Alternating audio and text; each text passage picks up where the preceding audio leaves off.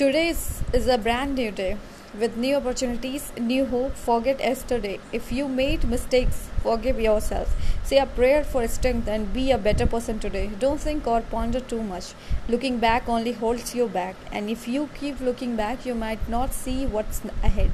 Tackle today with eyes and hearts fully open. Each morning we are born again. What we do today is what matters the most, Buddha. Be your most fabulous self today.